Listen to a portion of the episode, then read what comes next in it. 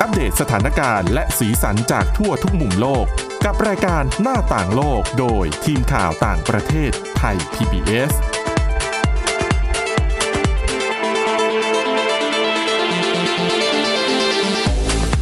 สวัสดีค่ะ ต้อนรับคุณผู้ฟังเข้าสู่รายการหน้าต่างโลกนะคะ มาอัปเดตเรื่องราวสถานการณ์ทั้ง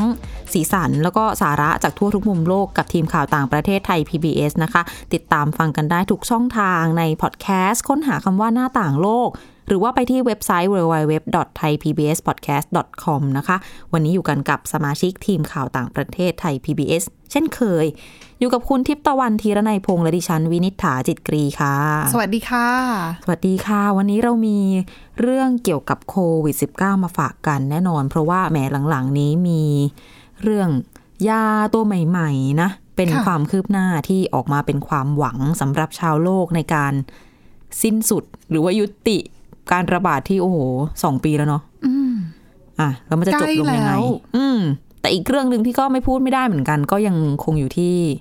ขอบ 26 นะ แต่ว่าอันนี้เดี๋ยวเข้าเรื่องเลย เป็นข้อมูลที่เชื่อมโยงกับขอบ 26 แหละ แต่ว่ามาจากทางของนักวิเคราะห์ด้านสิ่งแวดล้อมนะคะ สัปดาห์ที่แล้วเราไล่ๆกันไปบ้างแล้วว่า โอ้โห ชาติต่างๆ เขาไปคุยกันเนี่ยเขาตกลงอะไรกันบ้างว่า เขาจะทำอะไรให้โลกเนี่ย ภายในปีคศ 2030 เนี่ย จะต้องไม่ให้โลกร้อนขึ้นไปเกินกว่า 1.5 องศาเซลเซียสเอ่ยและโหอะไรต่อมีอะไรต่างๆ นานา แล้วก็ชาตินั้นก็เอาด้วยชาตินี้ไม่เอาด้วยเนาะ ค่ะ เยอะแยะ แต่ว่าล่าสุดนักวิเคราะห์ ด้านสิ่งแวดล้อมเขาชื่อ เขาเป็นเครือข่ายนักวิจัยนะคะ ใช้ชื่อว่า climate action tracker ก็ติดตามการแก้ไขปัญหาสิ่งแวดล้อมในโลกเนี่ยแหละ เขาก็บอกว่า โลกนะ จะร้อนขึ้นอีก 2.4 องศาเซลเซียส ภายในปลายศตวรรษนี้ ก็คือปีคศ 2100 จากตอนนี้ไปก็ 79 ปี ค่ะ คือเมื่อสัปดาห์ที่แล้วยังพูดถึง 1.8 อยู่เลยนะ อืม ตอนนี้ขึ้นมาเป็น 2.4 2.4 แล้วนะคะ นะ อันนี้คือที่ร้อนขึ้นขนาดนี้เนี่ย ถ้าถ้าเกิดขึ้นจริง 2.4 โอ้โห เราเคยพูดกันถึงผลกระทบของ สมมุติถ้าโลกร้อนขึ้น 1.5 องศาเซลเซียสจะเป็นยังไง ใช่ แล้วถ้าร้อนขึ้น 2 องศาเซลเซียส2ทุ่นท่วนๆนะ จะเป็นยังไงร้ายร้ายแรงขนาดไหน คือเขา ตร บอง ก ไหน ว่า ท่วมบ้างอะไรบ้าง ถึงแม้ว่าจะเห็นว่าต่างส่วนต่างแค่ 0.5 องศาเซลเซียสเนี่ย แต่ว่าผลกระทบที่ตามมาในเรื่องของสภาพแวดล้อมการเปลี่ยนแปลงสภาพภูมิอากาศต่างๆ ที่เกิดขึ้นทั่วโลก ค่ะ อันนำไปสู่ภัยพิบัติทางธรรมชาติเนี่ยเขาบอกว่า โอ้โห เพิ่มเท่าทวีเลยนะคะ ถูกต้อง โดยเฉพาะเรื่องของน้ำท่วมน้ำหนุน ซึ่งตอนนี้กรุงเทพมหานครกำลังเจอศึกหนักนะคะ นั่นแหละ ทีนี้ต่อให้ทุกประเทศทุกดินแดนเนี่ย เราจะร่วมมือกันทำตามคำมั่นสัญญาทั้งหมด ของบรรดาผู้นำที่ไปประชุมขอบ26 เนี่ยคุณ ต่อให้ทำแล้วนะ ค่ะ ก็คือเนี่ย ก็คือยังจะร้อนขึ้นอีก 2.4 องศาเซลเซียส ภายในปลาย ศตวรรษนี้ อืม แล้วอ่ะอาจจะอันนั้นหลายคนบอกว่าอ้าวแล้วไกลไปไหมตั้งปี 2,100 เอาใกล้ๆก่อน นั่นน่ะ นี่เรา สิคะ ตั้งเป้าแค่ 2,030 เอง แหมแต่ว่าคือเรื่องของสิ่งแวดล้อมบางทีเราก็ต้องมองไกลๆเหมือนกันนะ อ่ะถูก เพราะว่าคือถ้าเรา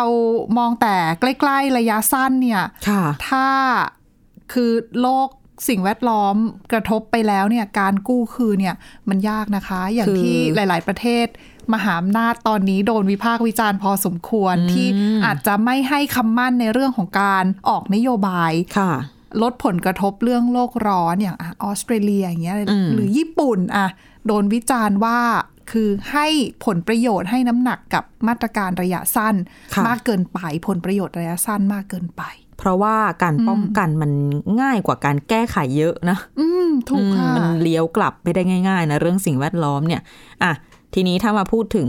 เป้าหมายของการป้องกันไม่ให้โลกร้อนขึ้นเกิน 1.5 องศาเซลเซียส ภายในปี 2030นะนักวิเคราะห์เขาว่ายังไง เขาก็บอกว่า แผนการตอนเนี้ยคืออ่ะประเทศนี้ให้คำมั่นว่าอย่างนี้นะ จะร่วมมือประมาณนี้ประมาณนี้ อีกประเทศหนึ่งประเทศใหญ่หน่อยก็อย่างที่คุณทิพย์ตะวันบอก อาจจะไม่ค่อยร่วมมือเท่าไหร่ให้ความ ค่ะ ร่วมมือแค่นิดเดียวระยะสั้นนู่นนี่นั่น ดังนั้นเขาก็เลยสรุปมาว่า เขาดูละตอนเนี้ยจากคำมั่นในขอบ 26 เนี่ย คือช่องว่างของเป้าหมาย ของแผนการของแต่ละประเทศที่เสนอกันมาเนี่ย มันต่างกันมาก อืม จนเขารู้สึกว่า เขามองไม่เห็นเลยอะว่าการจำกัดอุณหภูมิไม่ให้ร้อนไปเกิน 1.5 องศาเซลเซียส ค่ะ เนี่ยมันจะเป็นจริงได้ยังไง บางทีนะดิฉันแอบคิดสงสัย แต่ละประเทศนี่อยู่บนโลกใบเดียวกันหรือเปล่า ก็อาจจะคนละโลกนะ เออ คือบางประเทศก็ให้การสนับสนุนเรื่องของสิ่งแวดล้อมเป็นอย่างดี ในขณะที่บางประเทศเนี่ย คือเราก็ว่าเขาไม่ได้ไง มันเป็นเรื่องของผลประโยชน์ทางเศรษฐกิจในประเทศเขาการปรับตัวในประเทศเขาแต่ว่าถ้าไม่ได้เริ่ม อืม แล้วจะเริ่มเมื่อไหร่ ใช่ ในเมื่อถ้าคุณเป็นประเทศที่มีอ่ะพูดง่ายๆมีเงินเป็นประเทศร่ำรวย มีเทคโนโลยีอยู่แล้ว อ่ะถูก คุณยังไม่เริ่ม แล้วประเทศขนาดกลาง หรือว่าประเทศยากจนรายได้น้อยอะ่ะซึ่งเขาอ่ะคือประเทศที่ได้รับผลกระทบหนักที่สุดอ่ะ ค่ะ เขาจะไปยังไงต่อ เนี่ยดิฉันถึงบอกว่าเราอยู่กันบนโลกคนละใบ เพราะว่าประเทศที่ร่ำรวยแล้วก็ไม่ได้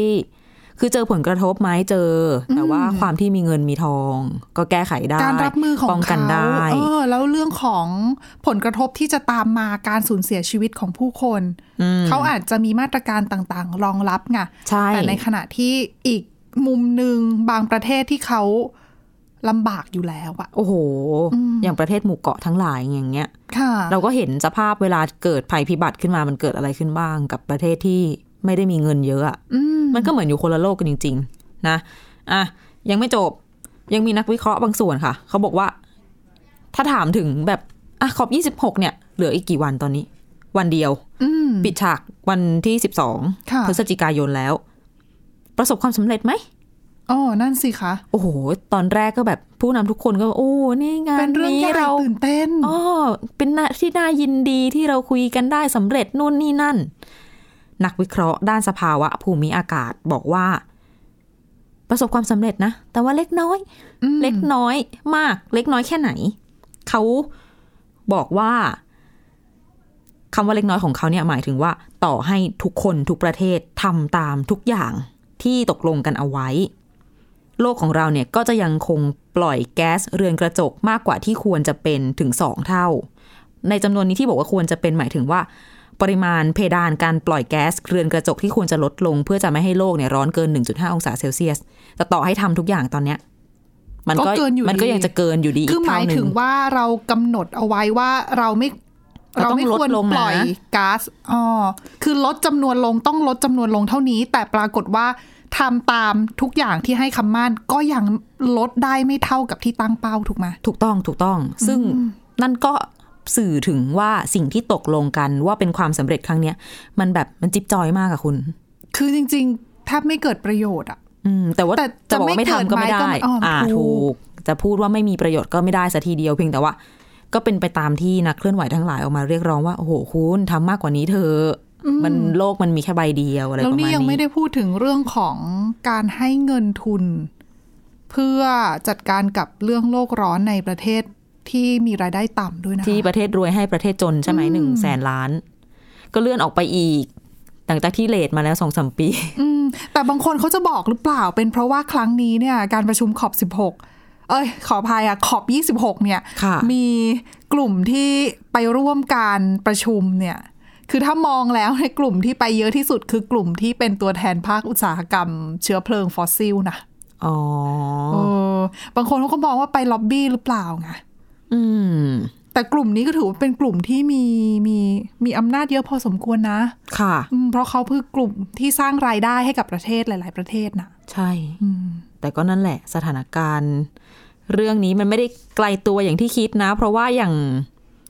ก็มีรายงานเตือนมานานแล้วนะ อย่างกรุงเทพมหานครของเรา ค่ะ หรือว่า แถบแถบๆเนี้ยค่ะ ที่อยู่ใกล้ๆทะเลอะ อืม จาการ์ตาอินโดนีเซียมะนิลาฟิลิปปินส์แล้วไปถึงโตเกียวโซลหรือว่าไทเปด้วย ค่ะ ฮ่องกงด้วยนะ ก็มีรายงานของ Greenpeace ที่เปิดเผยมาก่อนหน้านี้ว่าอีกประมาณ 9 ปีข้างหน้าก็คือปี 2030เนี่ยแหละ อืม เสี่ยงแล้วนะ เมืองชายฝั่งทั่วเอเชีย เสี่ยงที่จะเกิดจากน้ำท่วม จากการเพิ่มขึ้นของระดับน้ำทะเล แล้วก็พายุโซนร้อนด้วย พายุก็จะรุนแรงมากขึ้น คลื่นพายุซัดฝั่งก็จะสูงขึ้นโอ้โหต่างๆ นานา อันนี้แหละคือแบบเหมือนรายงานสดสิ่งที่กำลังเกิดขึ้นในกรุงเทพโดยเฉพาะแถบๆที่อยู่ริมแม่น้ำเจ้าพระยา อืม ใช่ คืออินโดนีเซียเขาเริ่มมองถึงเรื่องการย้ายเมืองหลวงแล้วนะ อ่ะใช่ค่ะ อืม เพราะว่าจาการ์ตาก็ไม่ต่างจากเราเลย ตัวเมืองก็เสี่ยงสุ่มเสี่ยงมากๆต่อ การจะเกิดน้ำท่วม และเนี้ยเราพูดถึงเรื่องการปล่อยก๊าซเรือนกระจกนะ เรายังไม่ได้พูดถึงเรื่องการจัดการเกี่ยวกับขยะนะ คือ ใช่ เรื่องของสิ่งแวดล้อมมันเป็นประเด็นที่มันใหญ่มากแล้วมันมันมีหลายส่วนเข้ามาเกี่ยวข้อง อืม มันเป็นคำที่กว้างมากเลยนะ ใช่ สิ่ง ค่ะ แวดล้อมเนี่ยเพียงแต่ว่าโหจะแก้แค่เรื่องเดียวมุมเดียวให้ได้ซะก่อนเนี่ยยัง ยัหายงาก ทางออก เลย ให้ลงรอยกันไม่ได้เลย อืม เพราะว่าแบบอย่างเรื่องพลังงานเนี่ยหลาย ๆ ที่ก็เริ่มอ่ะเปลี่ยนไปใช้สมมติ อืม เปลี่ยนไปใช้รถพลังงานไฟฟ้าจากเดิมก็คือเลี่ยงพลังงานฟอสซิล อืม ถูกไหมก็คือไม่ใช้แก๊สไม่ใช้น้ำมัน แต่ทีนี้ถ้าสมมติคิดให้มันลึกเข้าไป เขาบอกว่าพลังงานไฟฟ้าสะอาดก็จริง สมมติรถเมย์ใช้ไฟฟ้าก็ไม่มีควันพิษ ไม่ได้ปล่อยแก๊สเรือนกระจกเยอะขึ้น แต่ถ้าย้อนคิดลึกๆไปอีกอะไฟฟ้ามาจากไหน ถ้าเกิดว่าไฟฟ้าของคุณในประเทศคุณผลิตมาจากโรงงานถ่านหิน อืม มันก็ไม่ได้ มันก็ ปล่อย ไม่ได้ช่วยให้ให้ อ่า ดีขึ้นสักเท่าไหร่นะ อ่ะถูกนั่นแหละ มันก็โอ้โหเป็นปัญหาที่ต้องคิดกันลึกๆอะถึงจะ แล้ว แบบ เป็น ไปถึงต้นตอ เป็นปัญหาเชิงระบบด้วยนะคะ อ๋อจริง คื ค่ะ อหลายประเทศเนี่ยอาจจะพยายามที่จะผลักดันเรื่องของสิ่งแวดล้อมอายกตัวอย่างอย่างญี่ปุ่น ก่อนหน้านี้เขาได้รับความชื่นชมนะคะว่าเป็นหนึ่งในประเทศที่ผลักดันในเรื่องของสิ่งแวดล้อมมาก เพราะว่าอย่าลืมว่าหนึ่งในข้อตกลงด้านสิ่งแวดล้อมที่ได้รับการยอมรับ แล้วก็ถูกพูดถึงอย่างมากในช่วงทศวรรษที่ 1990 เนี่ย ค่ะ คือเกียวโตโปรโตคอลนะ อืม แต่ญี่ปุ่นนะตอนนี้ทำไมหลายคนวิพากษ์วิจารณ์ว่าเขาไม่ค่อยทำอะไร เกี่ยวกับเรื่องสิ่งแวดล้อม ค่ะ มันมีสาเหตุ แต่ว่าจะเป็นสาเหตุอะไรนั้นเนี่ย ต้องมาติดตามฟังกันต่อใน อ่า ช่วงที่สอง ใช่ นะคะ เวลาช่วงแรกหมดนะคะ เดี๋ยวติดตามฟังกันต่อในช่วงที่ 2 พักกันสักครู่ค่ะ หน้าต่างโลกโดยทีมข่าวต่างประเทศไทย PBS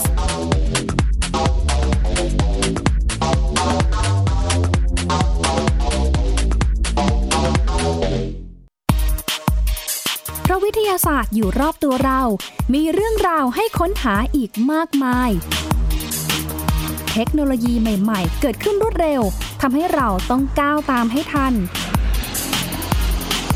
อัปเดตเรื่องราวทางวิทยาศาสตร์ เทคโนโลยี และนวัตกรรม ที่จะทำให้คุณทันโลก กับรายการ s c i e n t e c h ทุกวันจันทร์ถึงวันศุกร์ทางไทย PBS Radio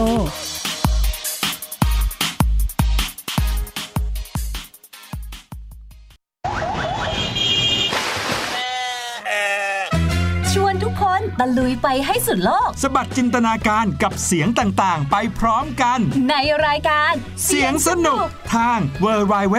t h a i p b s p o d c a s t c o m และแอปพลิเคชันไทย PBS Podcast แล้วเจ เจ อ อ กั กัน น นะ นะ ค ค รั รับ บ ติดตามหลากหลายเรื่องราวของลูกและสามีกับสามมนุษย์แม่ นิธิดาแสงสิงแก้ว ปาริตามีซัพย์ และสัสิธรสินพักดี ในรายการมัมแอนเมาส์ทุกวันจันทร์ถึงวันศุกร์เวลา 8นาฬิกาถึง 9นาฬิกาทางไทย PBS ดิจิตอล Radio หน้าต่างโลกโดยทีมข่าวต่างประเทศไทย PBS ต้อนรับคุณผู้ฟังกลับเข้าสู่ช่วงที่ 2 ของรายการหน้าต่างโลกนะคะ เรื่องญี่ปุ่นยังคุยค้างกันอยู่ ใช่อย่างที่บอกไปนะคะว่าเกียวโตโปรโตคอลที่ไปบรรลุกันได้ที่เกียวโตของญี่ปุ่นค่ะ ค่ะ ก็เป็นความตกลงที่เขาระบุว่าจะลดการปล่อยก๊าซเรือนกระจก คือเขาบอกว่าถือว่าเป็นข้อตกลงแรก ๆ ด้านสิ่งแวดล้อมเลยแหละ อืม ในช่วงทศวรรษที่ 1990อะนะคะ แต่จากวันนั้นถึงวันนี้เนี่ยปรากฏว่าญี่ปุ่น ปัจจุบันกลับกลายเป็นประเทศที่ไม่ได้ออกมาเคลื่อนไหวในเรื่องของสิ่งแวดล้อมเยอะเท่าที่ควรจนเอ่อบรรดานักเคลื่อนไหวด้านสิ่งแวดล้อมเขาออกมาวิพากษ์วิจารณ์ด้วยนะคะ ซึ่งส่วนหนึ่งเนี่ยคือรัฐบาลของญี่ปุ่น ซึ่งเป็นรัฐบาลชุดใหม่นะ ค่ะ ฟูมิโอะคิชิดะเขาก็ออกมา คือตัวเขาเองอะเขาก็บอกว่ารัฐบาลเนี่ยเห็นชอบในเรื่องของการยกระดับมาตรการด้านสิ่งแวดล้อม แต่ว่าบางอย่างเนี่ยเขาก็ทำไม่ได้จริง เช่นอะญี่ปุ่นไม่ได้ร่วมลงนามในข้อตกลงที่บอกว่าคำมั่นที่บอกว่าจะยุติการใช้พลังงานถ่านหิน ค่ะ คือมีมากกว่า 20 ประเทศทั่วโลกที่สนับสนุนนะนะคะ แต่ญี่ปุ่นเนี่ยไม่ได้ร่วมด้วย ซึ่งญี่ปุ่นก็มองว่า คือเขามองว่าเชื้อเพลิงฟอสซิลเอ่ยพลังงานถ่านหินเอ่ยเนี่ยถือว่าเป็นอีกหนึ่งทางเลือกในการผลิตกระแสไฟฟ้า อืม เพราะว่าอะไร เพราะก่อนหน้านี้ญี่ปุ่นเนี่ย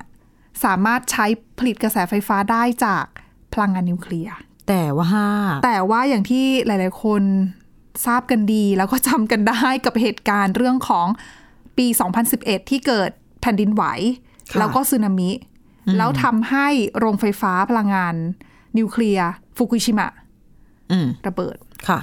แล้วก็สืบเนื่องปัญหานั้นสืบเนื่องมาจนถึงปัจจุบันนะคะ ก็ยังไม่จบแหละ เรื่องผลกระทบด้านสิ่งแวดล้อม อันนี้เรายังไม่ได้พูดถึงเรื่องการปนเปื้อนของน้ำต่างๆ ด้วย ก็เป็นมหันตภัยนิวเคลียร์ครั้งหนึ่งแหละ ใช่ และนับตั้งแต่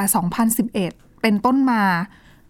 ก็คือถ้าไปดูนะคะ เรื่องของการบริโภคพลังงาน ว่าใช้พลังงานทางเลือกอะไรบ้างเนี่ย เห็นเลยว่าพลังงานที่เกิดจากพลังงานนิวเคลียร์เนี่ยโอ้โหลดลงนี่แทบจะเป็นศูนย์นะคะ กลัวแหละ ใช่ คือหนึ่งประชาชนไม่เอาด้วย ค่ะ เพราะประชาชนก็กลัวแหละ อืม รัฐบาลก็ต้องตอบสนองต่อข้อเรียกร้องของประชาชน ค่ะ ลดการใช้พลังงานนิวเคลียร์พอลด แต่ว่าการบริโภคไฟฟ้ายังเท่าเดิม อืม แล้วจะทำยังไง จะไปหาช่องทางไหนในการผลิตกระแสไฟฟ้าแน่นอนว่าหนึ่งในตัวเลือกก็คือถ่านหิน แล้วญี่ปุ่นเป็นประเทศที่นำเข้าถ่านหินมากเป็นอันดับสามของโลกนะคะ อืม เขาเขาเป็นประเทศเกาะนะคะ แล้วก็ไม่ได้ใหญ่มากนะ แต่ว่า ใช่ เขามีอุตสาหกรรมแล้วก็อะไรหลาย ๆ อย่าง ถูกบางคนเขาบอกว่าที่ญี่ปุ่นนำเข้าเยอะเพราะญี่ปุ่นเป็นประเทศที่ไม่มีทรัพยากรอื่น อ่า ดังนั้นเนี่ยเขาก็ต้องพึ่งทรัพยากรจากประเทศอื่น ค่ะ ซึ่งหนึ่งในนั้นที่เขาไปพึ่งก็คือถ่านหิน ดังนั้นด้วยสาเหตุนี้จึงทำให้ญี่ปุ่นยังไม่ประกาศเข้าร่วมในเรื่องของการเลิกใช้ถ่านหิน อืม ซึ่งมาตรการแบบนี้นะเคลื่อนไหวก็มองว่า อุ๊ยนี่ รัฐบาลญี่ปุ่นมองระยะสั้นผลประโยชน์ระยะสั้นเกินไปหรือเปล่า จริง ๆ ควรมองให้ยาวกว่านี้ไหม ในการวางแผนระยะยาวว่า คุณในเมื่อคุณไม่ใช้นิวเคลียร์แล้ว คุณจะไปใช้พลังงานอื่น ๆ อะไรได้มั่งไหม ซึ่งบางประเทศตอนนี้เราก็จะเห็นว่าเขาหันไปใช้พลังงานลม ค่ะ อย่างอังกฤษอะเตรียมที่จะสร้างเขาเรียกว่าอะไรอะกังหันอะสำหรับ อ่า สร้างพลังงานลมอะ ในน้ำ ในน้ำใช่ ถือว่าเป็นใหญ่ระดับท็อปทอปของโลกเลยนะ แต่ว่าส่วนหนึ่งก็มีกลุ่มอย่างในฝรั่งเศสก็มีเหมือนกัน ค่ะ ซึ่งกลุ่มชาวประมงเขาก็ไม่พอใจ อืม เพราะเขาก็จะมองว่าการไปสร้างกังหันอยู่ในน้ำเครื่องปั่นกระแสไฟโดยใช้พลังงานลม อืม แบบนี้จะกระทบกับการหาปลาการประกอบอาชีพของเขาหรือเปล่า เพราะว่าเขาบอกว่าเวลาใบพัดมันหมุนน่ะ ค่ะ มันจะมีความถี่ มันจะมีความการสั่นสะเทือน อ่า มีคลื่นต่าง อ่า แล้วมันจะทำให้ปลาที่ปกติอยู่ในบริเวณนั้น หนีไปหรือเปล่า ๆ จริง ๆ มันก็เข้าใจได้นะ คือ คือในแง่หนึ่งอะคือถูก มันอาจจะมีผลกระทบมากน้อยหรือเปล่าแค่ไหน ซึ่งตรงเนี้ยดิฉันมองว่ามันควรที่จะมีกลุ่มที่เข้าไปศึกษาวิจัย หรือว่าเก็บ อืม ข้อมูลตรงนั้น ใช่ เพื่อให้ทุกคนอยู่ร่วมกับสิ่งแวดล้อมได้ มันมาเจอกันตรงกลางได้ ใช่ ว่า เพราะ ตรงไหนนะที่ไปตั้งได้แล้วส่งผลกระทบน้อยหน่อย คือ ชาวประมงก็อาจจะต้องยอมเสียบ้าง รัฐบาลก็ต้องยอมเสียบ้าง แต่รัฐบาลก็ต้องให้บางอย่างกับชาวประมงด้ ด้ ว วย ย เพื่อลดกระแสการคัดค้าน เพราะว่ามันคือ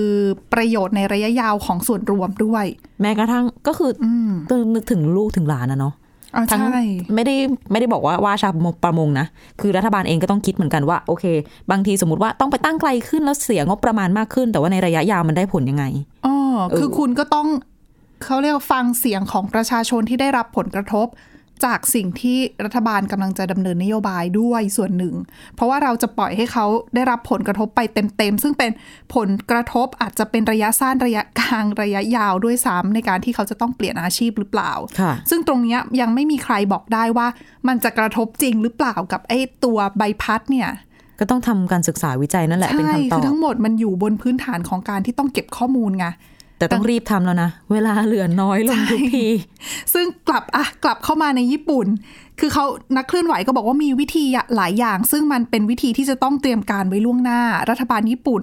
ไม่ค่อยขยับเท่าไหร่เลย แต่ว่าญี่ปุ่นก็ออกตัวนะคะว่า คือได้มีการพูดคุยกับทางบริษัทผู้ผลิตกระแสไฟฟ้าในประเทศแล้วแหละ เพียงแต่ว่า คือถ้าไปสอบกันจริง ๆ เนี่ย ทางบริษัทผู้ผลิตไฟฟ้าเนี่ยเขาก็ไม่ค่อยที่จะสนับสนุนเรื่องของการเลิกใช้ถ่านหินจะเท่าไหร่ เพราะเขาก็มันง่ายสุดอะ ค่ะ แล้วมันเห็นได้เลย ดีกว่าที่เขาจะไปวางแผนระยะยาวว่า จะปิดโรงไฟฟ้านู้นนี้นั้น แล้วเปลี่ยนระบบใหม่เปลี่ยนเทคโนโลยี ด้วยความที่เขาเป็นบริษัทเขาก็หวังผลกำไรเนาะ ค่ะ อืมนั่นแหละ มันก็ยากค่ะ เรื่องนี้ยากเรื่องสิ่งแวดล้อม แต่ว่าก็ต้องคุยแหละ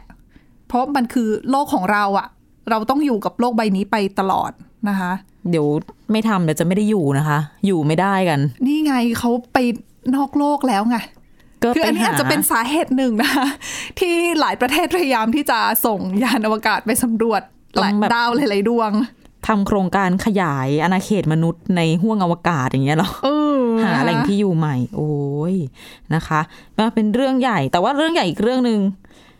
หนีไม่พ้นโควิดสิบเก้า อืม อืม ช่วงนี้มียาของไฟเซอร์ก็บอกว่าได้ผลดีตั้ง 89%ลดความเสี่ยงโอกาส การเสียชีวิตการป่วยหนัก โมนูพิราเวียของเมอร์ก็ไม่ใช่ย่อยนะคะ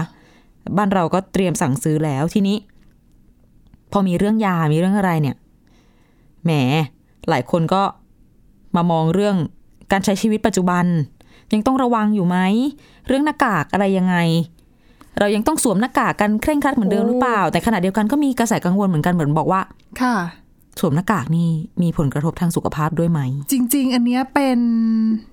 ความกังวลที่เริ่มมาตั้งแต่เมื่อเดือนที่แล้วนะ ค่ะ เพราะว่ารายงานเนี่ยมันเป็นรายงานของสถาบัน เป็นสถาบันด้านวิจัยด้านเขาเรียกว่าอะไรอะสาธารณสุขของเบลเยียม ค่ะ คือเขาออกมาบอกนะคะว่าเขาไปเก็บข้อมูลมา เมื่อเดือนตุลาคมที่ผ่านมา แล้วเขาพบว่าหน้ากากอนามัยที่เราสวมกันอยู่เนี่ย หลากหลายประเภทเลยโดยเฉพาะที่สวมกันอยู่บ่อยๆอะนะคะ พบว่าปนเปื้อนจะเรียกว่าปนเปื้อนไม่ได้ มีส่วนประกอบของไทเทเนียมไดออกไซด์ อืม มีไว้ทำอะไรเอ่ย เขาบอกไหม เขาบอกว่าส่วนที่เขาพบเนี่ยคือมันเป็นสิ่งที่มันพบอยู่แล้ว เพราะว่าไทเทเนียมไดออกไซด์เนี่ยเป็นสิ่งที่จะใช้เป็นเขาเรียกว่าอะไรอะ่ะเป็นปกติอยู่แล้วในอุตสาหกรรมสิ่งทอ มันเป็นตัวเคลือบที่ป้องกันเชื้อโรคได้ด้วยหรือเปล่า เขาบอกว่ามันเป็นสารเคลือบด้วย แล้วก็เป็นเหมือนกับสารเป็นสีย้อมขาวอะ่ะ อ่า เพราะว่ามันมีสมบัติในการสะท้อนแสง อ่า ตัวไทเทเนียมไดออกไซด์จำได้เพราะว่ามันอยู่ในครีมกันแดด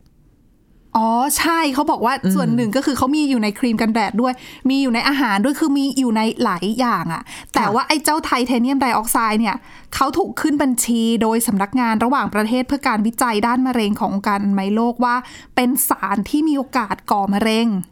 อืม อ่าแล้วพอรายงานของเบลเยียมจากสถาบัน c n s a n o นะคะ เขาออกมาเปิดเผยแล้วว่า พบสารชนิดนี้ ดังนั้นก็เลยกลายเป็นที่ฮือฮาว่า เอ้า มีสารชนิดนี้อยู่ในหน้ากากแล้ว เราสวมอยู่ตลอดจะเสี่ยงเกิดโรคไหมจะเป็นมะเร็งไหม อ๋อ อ๋อล่าสุดสำนักข่าวรอยเตอร์สเขาไปสัมภาษณ์โฆษกคณะกรรมาธิการยุโรปค่ะ ค่ะ ซึ่งทางโฆษกเขาบอกว่าทราบถึงรายงานฉบับนี้แล้ว แล้วรู้ความกังวลอยู่ แต่ว่าเขาบอกว่ารายงานฉบับนั้นน่ะ กลับไม่ทำไมถึงไม่ได้พูดถึงประโยชน์ของการสวมหน้ากากอนามัยล่ะ ซึ่งความเห็นเขาเนี่ย ประโยชน์ตรงนั้นมีมากกว่าโอกาสเสี่ยงของการก่อโรคมะเร็ง ดังนั้นเนี่ยองค์การเอ่อสหภาพยุโรปจึงแนะนำให้ประชาชนเนี่ยสวมหน้ากากอนามัยต่อไปนะคะ ค่ะ เพราะเขาบอกว่ามีหลักฐานที่ชี้ชัดเจนอยู่แล้วว่า สวมหน้ากากมีประสิทธิภาพในการป้องกันการแพร่ระบาดของโรค ดีกว่าไปเชื่อสิ่งที่เขาบอกว่ายังไม่พบหลักฐานไงว่าการสวมหน้ากากอนามัยที่ที่มีไทเทเนียมไดออกไซด์เนี่ยจะก่อให้เกิดมะเร็งหรือเปล่า ซึ่งต้องมีการศึกษาเพิ่มเติม ซึ่งทางเบลเยียมเนี่ยเขาก็บอกนะว่า อันเนี้ยเป็นเหมือนกับออกมาเตือนเฉยๆ แล้วก็อยากจะให้เฝ้าระวังเพิ่มมากขึ้น รวมไปถึงขอให้มีการศึกษาเพิ่มเติม เกี่ยวกับเรื่องตรงนี้ ค่ะ แต่ว่ายังไงเนี่ยอยากจะให้ทางรัฐบาลเนี่ยจำกัดการใช้ไทเทเนียมไดออกไซด์ในหน้ากากให้หน่อย อืม จนกว่าจะพบหลักฐานว่ามันปลอดภัยจริง ๆ แล้วก็ค่อยมาดูกันอีกทีนึง อืม นั่นน่ะสิ ก็ มั น่าน ก็ จะศึกษา make sense ก่อน นะ ใช่ใช่ อืม อ่ะ ไม่แปลกที่หลาย ๆ คนจะต้องกังวล เพราะเป็นมะเร็งมันก็ไม่คุ้มอะรักษาก็ยาก อะไรก็ลำบาก แต่คือเข้าใจสหภาพยุโรปแหละเขาอยากให้แก้ปัญหาเฉพาะหน้าก่อนเรื่องของสุขภาพเฉพาะหน้าคือโควิด -19 ตอนนี้มันก็เร่งเร้าเหมือนกันนะ ที่ยุโรป อ๋อใช่ เป็น ค่ะ หน้าเป็นห่วงอีกแล้วนะคะ อืม อ่ะ และนี่คือทั้งหมดของรายการหน้าต่างโลกเรื่องราวที่นำมาฝากกันในวันนี้นะคะ คุณผู้ฟังติดตามฟังเรากันได้ผ่านทางแอปพลิเคชันพอดแคสต์ต่างๆ ค้นหาคำว่าหน้าต่างโลกค่ะ ติดตามกันได้ทุกที่ทุกเวลานะคะ วันนี้เราสองคนและทีมงานทั้งหมดลาไปก่อน สวัสดีค่ะ สวัสดีค่ะ Thai PBS podcast View the world via the voice